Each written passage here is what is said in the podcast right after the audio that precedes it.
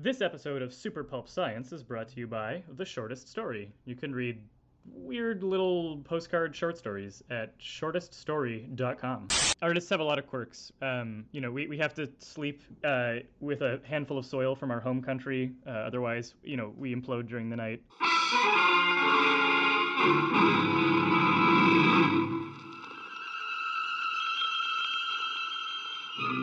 Attention, citizens. It's time for Super Pulp Science. This is Super Pulp Science, where we talk about how a genre gets made. Our special guest today is Peter Chiykowski, uh, a name that I am proud to have pronounced correctly as a Kamichuk. My long suffering studio mate Justin Currie is here with us, Hello. and we are going to talk about story. A lot of people that we've had on the podcast write a lot of pages to make their stories. But you, Peter, have started something very special. Do you want to tell us about it? Yeah. Um, so since uh, June, I've been releasing these. Uh, I call them postcard stories. Um, each one is kind of uh, a ra- It's a very very short story. Like it qualifies as microfiction, flash fiction. Uh, I think the longest one I've done was maybe 200, 250 words, but it's arranged over a photograph. Um, that kind of sets the tone or mental space for the story. Um, and these little I, I think of them as like postcards that you send to yourself from alternate lives. Uh, so like universes, strange universes parallel to our own that, that you might have lived in, or um, lives where you made decisions other than the ones that you made. Um, and you get these little glimpses of kind of these weird parallel worlds. Uh, and it's mostly I do it because I don't have the attention span to write something longer. Uh, so it, it looks like something that's like, you know, meaningful and artistic um, and intentional, and it's really just a workaround for my terrible attention span and work ethic. I think all of our working practices are similar to that. What I like about them is they feel like single panel comics, like the whole story in one panel. It's a tapa. It's not a meal. Oh, I like that. I'm gonna I'm gonna steal that. Awesome. it's all yours. I don't know. I feel like I'm going to make a rights claim against this. I just, uh, that's a little inside joke. Okay, so how do you write a super short story and have it work? Um, it, I mean, they work different ways. Like one of the things that the shortest story has been a question that's been making me ask, and it's a question that I, I would like to throw to you guys is like, what constitutes a story? What what counts as a story? What's the minimum criteria for something being a story? Oh, well, the, Um, the pithy answer I always give is that someone wants something, complications ensue. that's uh, that's Douglas Glover, right? Yeah. Yeah, yeah, I'm a really big fan of, of that that maxim. Um, and I, I used to, to subscribe really hard to that idea because I you know I, I before I did comics I was in a creative writing uh, undergrad um, looking at fiction and poetry and I, and I was I definitely subscribed to that and I still do especially for anything longer but for these weird little nugget stories there's usually some kind of conflict there's usually some kind of trouble that gets introduced um, but not all of them work that way some of them kind of like uh, throw like a smoke bomb in the air and there's a distraction rather than like an actual conflict. Um, and I don't know, so I don't, I don't know if they count. Um, you know, I, I count them, but uh, I have a vested interest in that. Um, so yeah, I, I, it, that, that's a, it's a tough one. Um, it's a question that I'm I'm still wrestling with. Is is like what what's the minimum uh, nutritional value for a story? See, now Justin maybe doesn't know this, but I also see a lot of the body of his work in a similar vein as I see your shortest stories because he does a lot of single images. Like his print portfolio is basically stories in one image as well. All his big versus small. Tell us about your big versus small, Justin. Uh, I think yeah, it's my favorite type of composition is is some kind of large monster versus like a, a small knight or warrior or something along those lines. And I think I gravitate towards that kind of composition because of the narrative that's inherent with that. Like the You can sum up a whole story in a single image, and I have jealousy issues related to the fact that sometimes the feeling that people who like my work get and come back to the table with, having read 220 pages of something I've done, is the equivalent joy to someone looking at one of Justin's pieces and just suddenly breaking out in pure elation. you have that all over the place too, though. It's not quite the same, no, but it's just the single, the power of the single image. I often, or the single, like really the single story. The when you can encapsulate an idea so that people get it immediately and then internalize it. Yeah. Gosh, that is like the high watermark of storytelling. I One of the the bench when I think of stuff like that, like really concise, tight, impactful storytelling, the beginning of Up.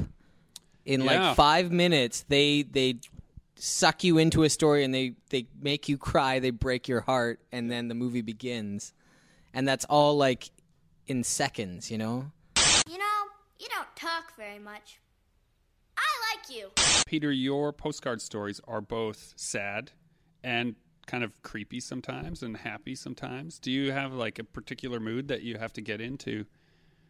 Nail it. The um the mood that I need to get into is just like turning off the editor brain. Uh, so to me, it's it's I'm not like trying to be happy or sad or force the story to go in a particular direction. I'm just trying to turn off the part of the brain that like tells you that a story's not going to work or that a premise is too far fetched um, or that you'll never stick the landing. Like that's been the key for me.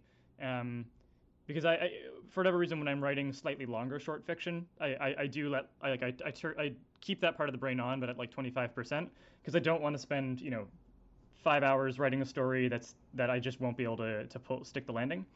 Um, so I, I keep that activated for shortest story because there are no stakes because I can get in and out of a story concept relatively quickly. Um, there are there's like no bad stories. That's kind of the rule that I set for myself when I'm writing them. Um, and then later on, I come back and there's plenty of bad stories, uh, and and the editor brain switches on and figures out, okay, which which of these do I want to put in the redraft folder? Which of these am I willing to totally scrap? And which of these do I think are strong enough that I can I can do another revision or two and get them ready for someone else to read them? Have any really stuck with you and wanted to be more than a single page story? Yeah, uh, that definitely happens as I'm writing them. But the thing that I've found is that um, that to, to make them as like efficient as as they are, uh, ki- kind of requires you to cut all outside ties um, within the narrative. Like if you if you if you gesture too much towards something that's not going to be in contained within the nugget of the final version of the story, if you hint at this larger story, I, I find that it often makes them less satisfying. So the story tends to craft itself into a shape where it's self-contained, and I don't actually have that much more to say, um, which is something that I found surprising. Um, I have had like a, a couple times I've had a story go, um, you know, somewhat big on Reddit or um, on Imgur, and I've had people ask me if they can make short films or or uh, you know try try writing longer versions of the stories, which is something that I'm I'm very comfortable with, and I'm always really curious to see what they draw out of it. But for me, for me, it, it would be such an uphill battle to like. I've worked so hard to cut it down, um, to like make it. it- It's it's like one of those um, fake cans of peanuts that when you open it, like a snake springs out. um, I worked so hard to get that friggin' snake in the can. I have no interest in, or like rolling up a sleeping bag and getting it to fit in its original bag. I have no interest in taking it out again and then trying to figure out how to fit it all over. That just that just sounds like a horrible experience. But if someone else wants to go camping, you'll lend them that sleeping bag. Oh, for sure. Yeah, that's yeah. Have fun with that. That sounds sounds like something that you'd enjoy. Now, that's interesting. Has that? Have you seen any um, like new iterations of those stories come back to you yet?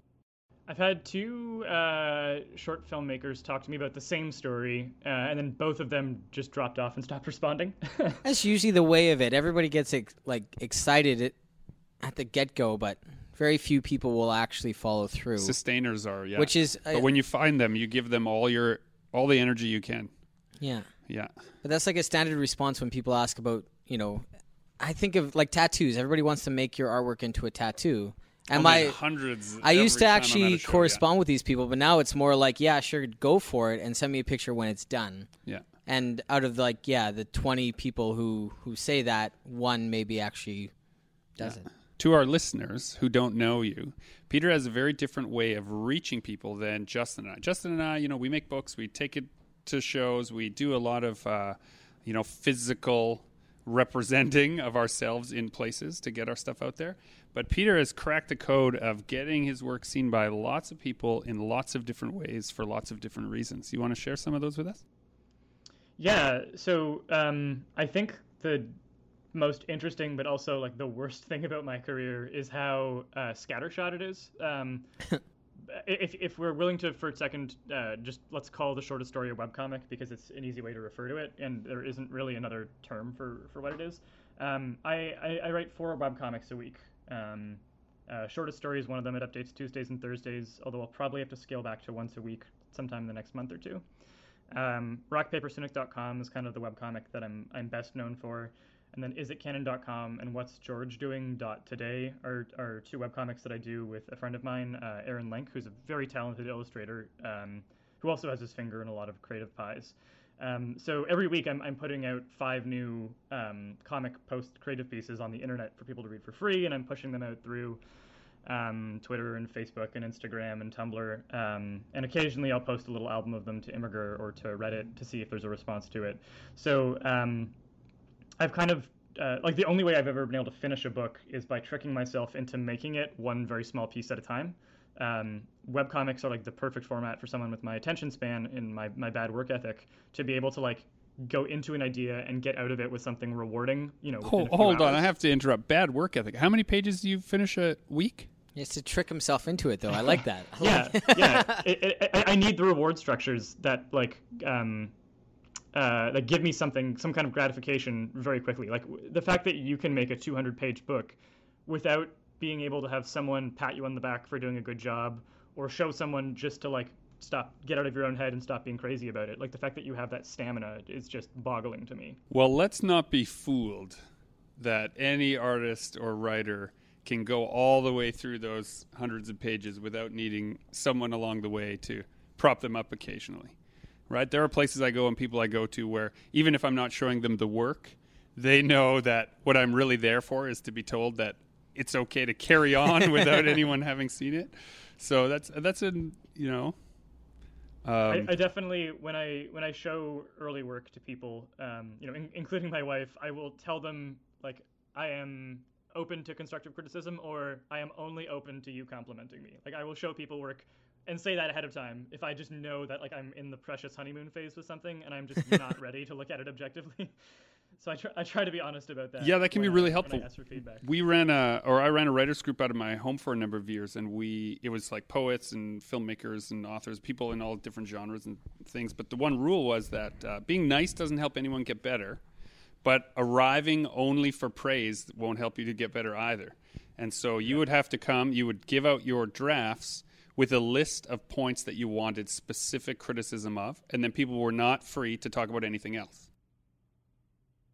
That seems like a yeah, like a good a good middle ground. Right? So that you would come saying like, "Oh, I, I don't know if the dialogue's any good between these two characters." People would read the story and then that's all you'd talk about. So it'd be really focused rather than people everyone giving their opinion on the story or poem or screenplay as a complete piece. You would just we would mine down um, and what I found really cool about the cross pollination is that the poets would help you pick the right word, and the screenwriters would help you with your dialogue, right? And the and the novelists would help you with your plots, and you like everyone had their own little thing that helped make everybody's stuff stronger. I thought. Well, that's a great system. It worked for, and I'm uh, I'm uh, proud to say that I think five or maybe even seven of the members of that group are all Manitoba Book Award winners. Nice. Now. Hey, wow, yeah. So either we have nepotized our way to the top, or uh, we worked really hard all together. It was mostly a support group, though. I think what really worked was that you had a deadline. And I'm hearing that in what you're saying. You had this internalized deadline where you knew feedback was coming right rapidly. And so you had an impetus to finish. Well, having having eyes on it really helps move a project along and help it evolve. Well, and like with what you're doing, Peter, like that on you have so many online eyes ready to to consume things. Um, are you like? Is that? Uh, do you, do you get that rush like when you post something online and it, it goes viral? Like, is that a big part of of what you're doing? It um it definitely is, and there is a rush. Um, it's also a very big creative distraction. Um, you know, keeping uh, keeping my my attention too tightly focused on social media to see how a comic is doing and, and judge it by its you know viral potential is something that I got over invested in uh, a number of times in my career, and I had to learn how to like step back from, um, because you know what works in, in, like the the low attention span Facebook click economy is not necessarily something that that is going to be you know a, a, and, I, and I, I, make stupid cartoons. I'm going to say an expression here. It's going to sound far too. Um, there's too much gravitas in what I'm about to say when, when you actually think about the fact that I just make stupid cartoons. But th- it's not going to be an enduring work um, if you're just kind of chasing trends or you're trying to to create these short like uh, like bait pieces. Um, and I'm, I'm conscious of that. Like I don't want to to lean too heavily into social media, and then also just spending too much time on social media is the worst thing in the world. Um, I, I hate it. I think about it sometimes like um, if you've ever been to the horse races or watched, um, you know, a Hollywood dramatization of people betting on horses. Some people do that with their posts. I think in a very unhealthy way. Yeah. You know, they're standing there in the sidelines once it's released, just hoping and screaming and yelling, Yeah. and and when really they could have probably gone on and made something else during that time.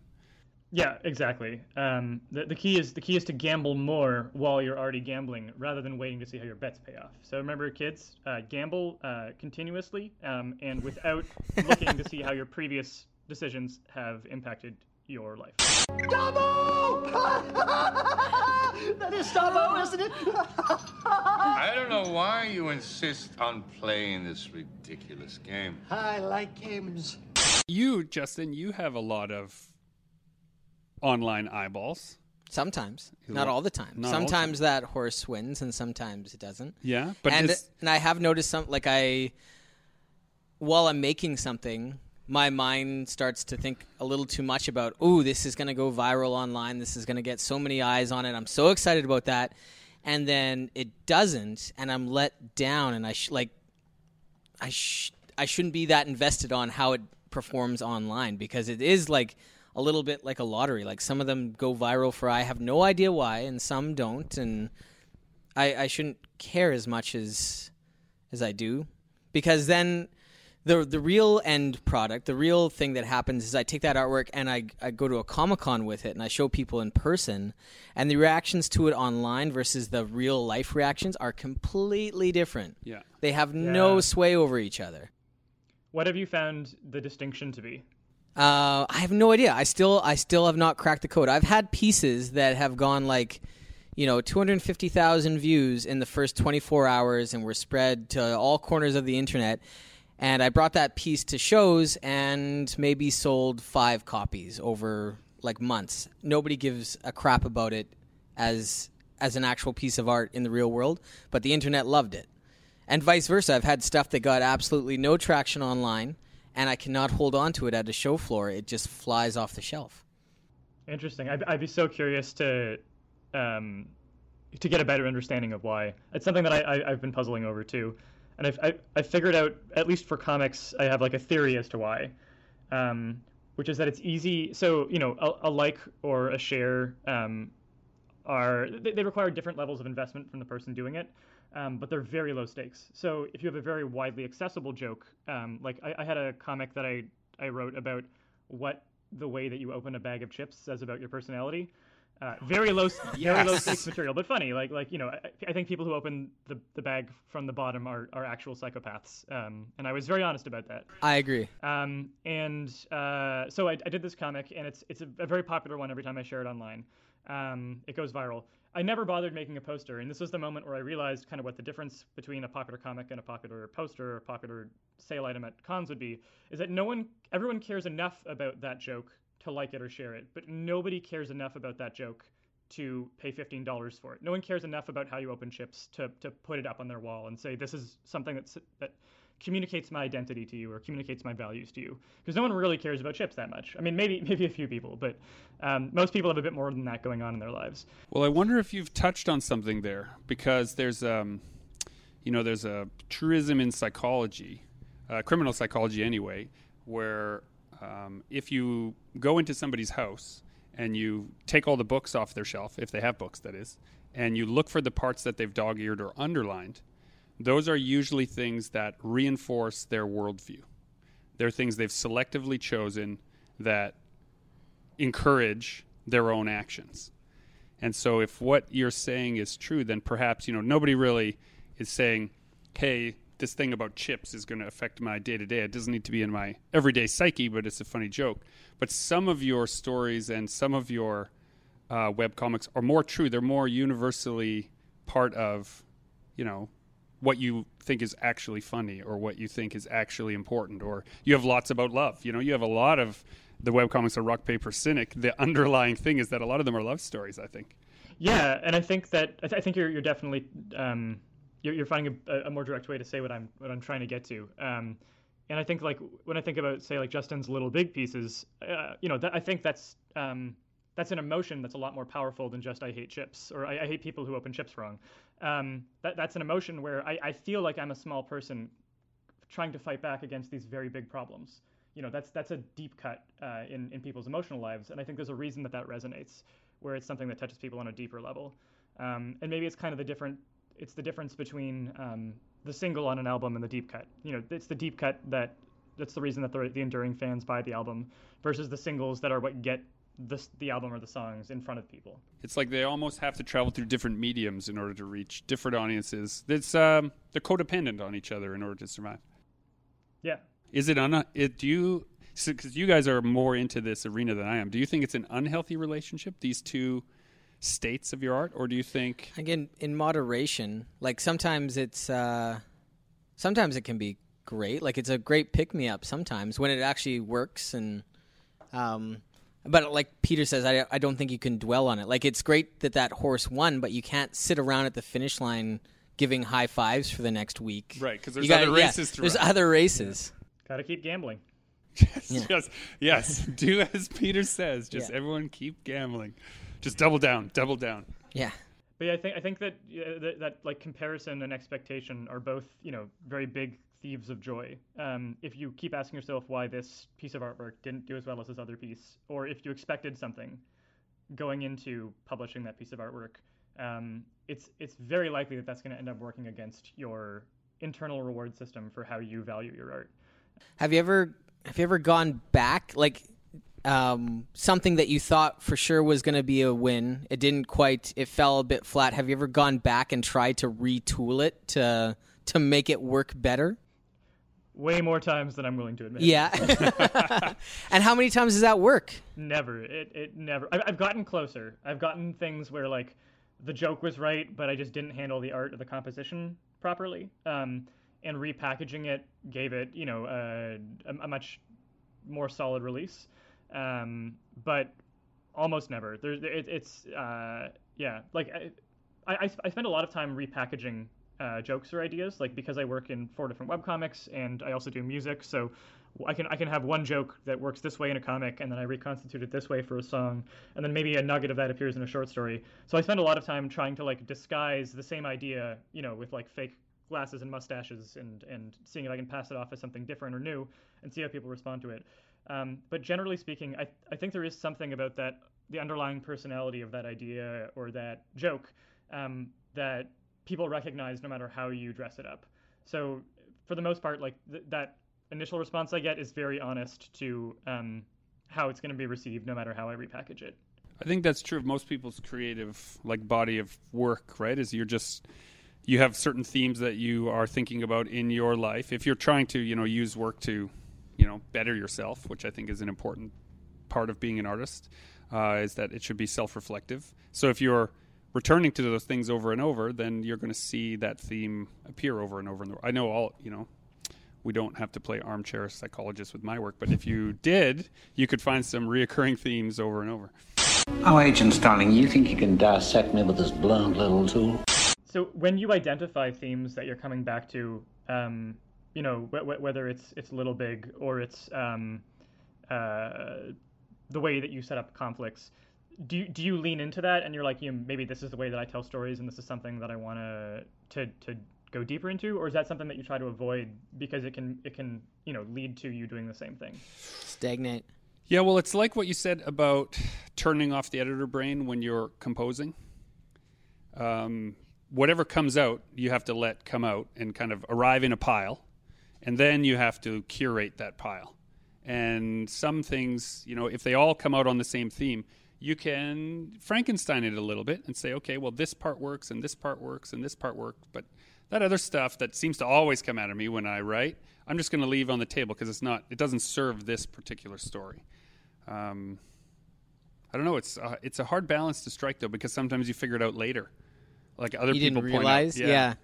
Um, I feel like sometimes, like if I'm I'm drawing in the same style over and over again, my brain will get a little bored of it and it kind of forces me to work a different way or a, a separate way. So I know that I'm not done with the little big stuff yet because I'm still having so much fun doing it. But eventually, I'm going to get sick of it, and that's when I'll figure out what the next thing is. Yeah, and I think it happens organically as long as you're, you know, keep going back to the mine shaft. I'm also I'm quite aware. Um, in like graphic design, we would talk about this all the time, where everybody in their company wants to change their logo because they stare at it every day on every document. they're looking at their logo, right? Yeah. So you want to change it within the first year. Like, I hate this logo. I want something different. But most people only see that once, twice a year. Not everybody has the same exposure to your work that that you do. So keep in mind, yeah, not everybody, nobody's sick of this except for you, probably. Nobody's sick of our work except Yeah. for us, gentlemen. That's that's the thing. Um, you talked about your internal rewards versus your sort of external, the gratification that can exist online or exist at a show. What do you do internally to maintain this like incredible output? Um, I mean, scheduling is a big part of it. Like, I, what one thing that I found uh, has really helped with my, I guess you'd call it creative sustainability, is um, balancing creative discipline with creative forgiveness. Um, when I when I first started doing like comics and story writing and, and freelancing full time, um, I would have these days where like I would just wouldn't have the output that I wanted, um, or I'd I'd sink a bunch of hours into an idea that didn't pan out, um, and I'd be so angry at myself and feel so guilty about it uh, that that guilt would just lock me up for another 24 hours. Um, and what I found is that creative discipline is great. It's so important. I, I don't ever want to um, pretend that it's not, but it's just as important to have creative forgiveness, where if you flub a day or things don't you're not outputting the way that you feel that you should, you're able to say, well, you know what, tomorrow is a completely different day. What I did today has has no impact on whether or not I'm a good artist or whether or not I can come up with a great idea tomorrow. Um, and giving yourself, I guess, the um, the emotional slack to to let yourself fail uh, by doing bad creative work, by failing to produce any creative work. Um, uh, and, and and still get up the next day and say, you know what, that doesn't mean you're not going to do a great job today. So for me, like personally, my, my internal reward, reward system has um, all been based around creative forgiveness. Because I'm someone, I, I, I think I carry a lot of anxiety around. Um, it's not something that I show very publicly, but I, I, I worry a lot about a lot of different things about my creative work and how it's perceived and if I'm working hard enough. Um, uh, and I think part of that insecurity comes from the fact that I do such short form work that I feel like maybe I have to I, I should be working harder or, I, I should be pushing deeper into ideas. Um, so that's that's been huge for me is like learning how to how to forgive myself when I do a bad job or when I'm not working the way that I should because it just makes the next day so much easier to get into and so much more enjoyable. Because guilt, you know, uh, if you're producing work out of guilt because you feel like you have to make something, um, I think that's important. Like you have to be at your desk or you're not going to be working. But if, if every day you come to your to your desk with guilt and anxiety, um, and those are your editors while you're working, um, you're going to have a much harder time being able to output the way that you want. Yeah, absolutely true. that hit on a lot of points that we talk about like a lot with other creative people it's just like you got to keep going you can't it's not all about that one project or that one thing and if you make it all about that one project that one thing you're not going to go very far But, I But- find there's an important part in here. We often are talking about how we just have to give each other permission. You just have to give permission. Yeah. This idea that you have to be able to forgive yourself when it doesn't go the way you originally thought or planned, I think is um, very insightful. And I see you in a new guru status. Peter. Um, yeah, well, if, if uh, that status is, was, has been earned through many, many failures, many, many failures. Um, but most successes are, though. yeah, yeah, Right? and I think that you know, like it's it's that mixture of determination, but like self love and self understanding. That's that's really important.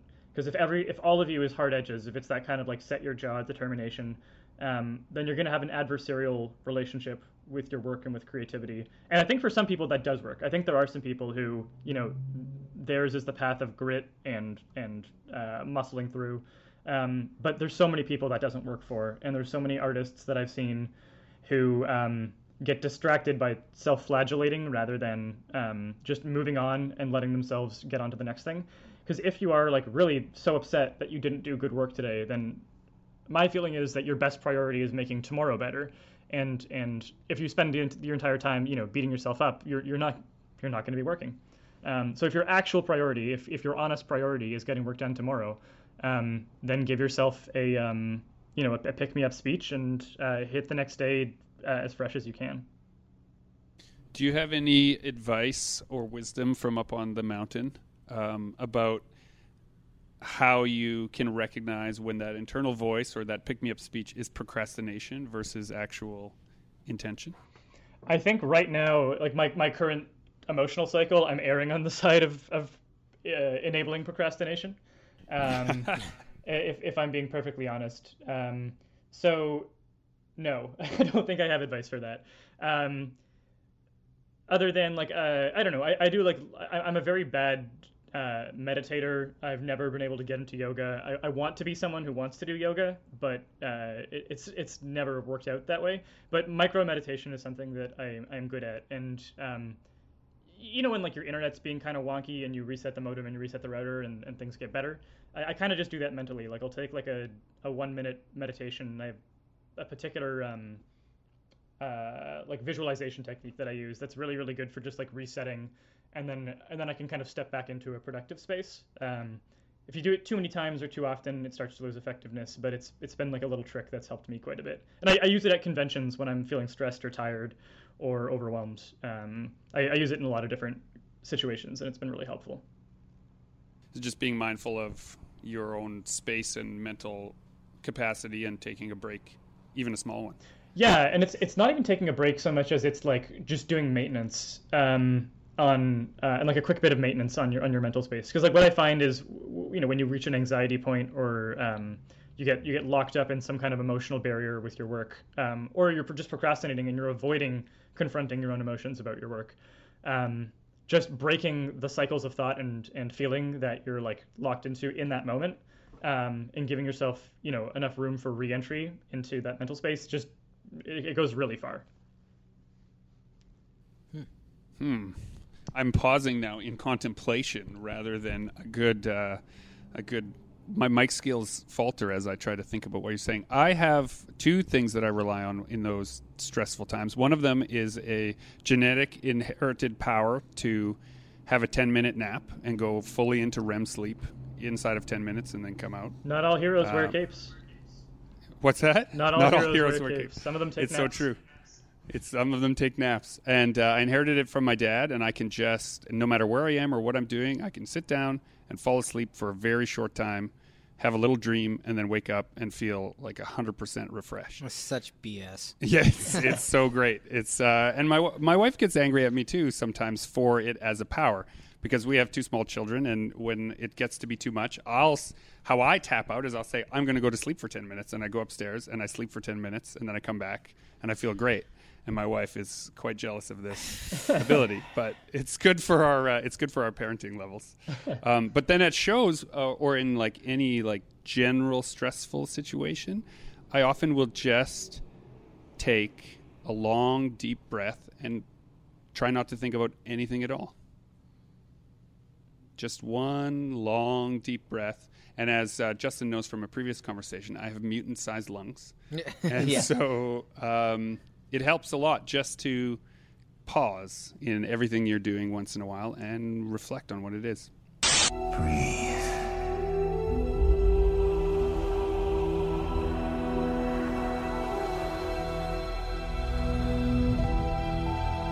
Just breathe. As a person with a million projects, do you have you have some secret things brewing? I assume, which we won't name. Yeah, I've got um, uh, there, I think I think I can say that there's going to be a book of um, the shortest story uh, coming out in the fall um, with G Publications, but um, the exact sort of release plans are still coming together on that. Um, but uh, it's looking like it's going to be a lot of fun, and uh, we've been talking about uh, some ways to, I guess, doll up the book or make it make it a little bit more interesting and interactive. Um, but that's about all I can say about that for now. So that's that's been um, something that I've been working on a lot in the background, um, and I'm very excited to share with people once we kind of have a, a final battle plan for it. How about uh, how about you guys? What's sort of your next big your next big project? Well, uh, I've got a new book brewing for uh, probably release at the end of this year called uh, Dragon Nanny. It's the next book um, that Greg and I are gonna work on together, um, kind of following up the uh, the series with Cassie and Tonk and Rust and Water. Dragon Nanny is will be the third installment in the Silent Guardian series. So we've been uh, working on the storyboards and, and talking about uh, it's all it's in the, the beginning like fledgling stages where everything is exciting Where and everything's and fresh new and, shiny. possible and yeah. yeah. wonderful yeah. i love that part but i'm a little jealous at the idea that you get to have that feeling like often in a day working on these short stories Yeah, yeah, it's it's um, I, I, the shortest story has definitely been the um, most like productive and happy creative space that I've hollowed out for myself. Um, it's the right combination of like low stakes, high stakes, um, and yeah, and everything is possible with every story I wade into. Um, I get that with prints though. I think like while I'm working on a book like that long project, I'll take a break and, and spend a day and make a new new print. And that's kind of my yeah yeah, that same like quick fix. yeah When i have yeah, Greg, I don't think I've ever seen you, Greg, do anything low stakes. Um, What do you like mean by everything that? You do is like it's like you go big and you go deep, and there's there's so many there's so many layers and so much thought. Um, yeah, make a Like- sticker or a button, Greg. I Come just on. Yeah. bet on every horse in the race, Peter. Just every horse I buy a ticket for. Is that how horse racing works? Do you buy a ticket? I, I don't really I'm know. sure. I don't actually gamble. Um, Yes, we'll do that this summer. We'll go to the horse races. I just feel that Work because I love the work that I do, that I shouldn't be shy or ashamed to share that enthusiasm when I'm in public with people who are at a show looking for new work. So it may seem on the outside like, hey, everything's big and huge and great and whatever. But, you know, when we come back to the studio, it's just, it's toil. You just have to make it. But you kind of build up some uh, potential energy to the point where you can release it somewhere. Yeah, one thing that um, and I, I know that you guys have talked about uh, like convention sales and, and the way that you approach the, running the table before. Um, but I was I was talking with my wife last night about uh, Greg your your sales technique and how it's both the most like forward but totally non-aggressive sales technique I've ever seen. Um, like it, it's it, there's no there's no pressure tactics. There's no no one buying anything they don't want to buy. But at the same time, like uh, you you 100% set the tone for like we're gonna have a really enthusiastic conversation about this thing that I'm really excited about. That thing know what it happens is? to be something that you can put money into. For those of I- you I- who, who haven't seen Greg at a convention, he hides behind his table, pops up, throws glitter in your face, and then puts a book in your hand before you know what's going on. It's mostly that. No, what it is is that I see what it is now that I have children. The same way my kids bring their crayon drawings to me, like, Dad, Dad, look at this. That's how I am at shows with other people. Right? They come up and they're like, hey, what's this guy doing? I'm like, hey, I made this for you. right? Do you want to put it that- on the fridge? I think 100% you should do a macaroni graphic novel. Oh my god! How, how would I ship it? Oh, the rats would be at the studio like constantly. Oh my god! One of the things I'm working on now, which is different from me, which is the departures. I'm working on. It's actually announces today in actual time, in studio time, um, but exciting. this will be posted after the announcement, so it's safe to talk about it. I am illustrating a 120-page graphic novel um, uh, written by Kai Kobayashi for Baby Metal, which is the magical origin of this Japanese new metal band. And it has been such a crazy experience to work on this project because it's very it's way in my wheelhouse. It's these, you know, magical women fighting evil, it's monsters, it's exciting. I've just been experimenting with all these different uh, uh, fight choreographies in it, just having a blast. But it's for a market that I know nothing about, Yeah, and talk I actually about a new demographic. I actually can't Yeah. speak the language of the majority of the fans. And so only my enthusiasm will be on display when we are promoting it in Japan because I won't be understood. and handfuls of glitter. And handfuls of gl- so that glitter Yeah. trick I may have to actually resort to. Yeah. Wow. Well, congratulations. That I'm I'm really curious to hear how that goes. Uh, I'm curious to see. I mean, like for you guys, you will regularly put your work in the front of you know tens of thousands of eyes. This will be one of the first times where I have a pr- some print material at that scale and um, I'll let you know what that feedback feels like in a future episode. Do we have a? Is there a firm release time? Um, there is. Probably can't talk about it just yeah, yet. I'm yeah, not- yeah, just that th- you're working on it. Yeah, we're working on it. What it is is that they have a firm release date, and Yeah. I am actually ahead of schedule in production. Good for you. Um, but there is, um, uh, see, I've also in the first time where I'm not sure because I'm not in control of everything what the safe um, things to say about certain facts are. Because like if if I miss um, if I misrepresent the date of a release of my own graphic novel that I'm you know producing myself, only I am affected. But if I misrepresent this date, which I don't have on hand right now, then uh, you know hundreds of people potentially are affected by me misrepresenting this. So I don't want to do that. But um, I can say this for most of your questions about baby metal, only the fox god knows. I've got a message for you, and you're not going to like it. Gentlemen, this has been Super Pulp Science, where we've talked about how story gets made. Um, our special guest, Peter Chiykowski, can be found at many places online. Why don't you tell us about them? Yeah, um, you can find uh, most of my projects through rockpapercynic.com, um, but the one we talked about most today was uh, shorteststory.com. Um, and I'm at rockpapercynic on most social media. No matter the length of your story, be it short or long, I encourage you to join the fight and make comics.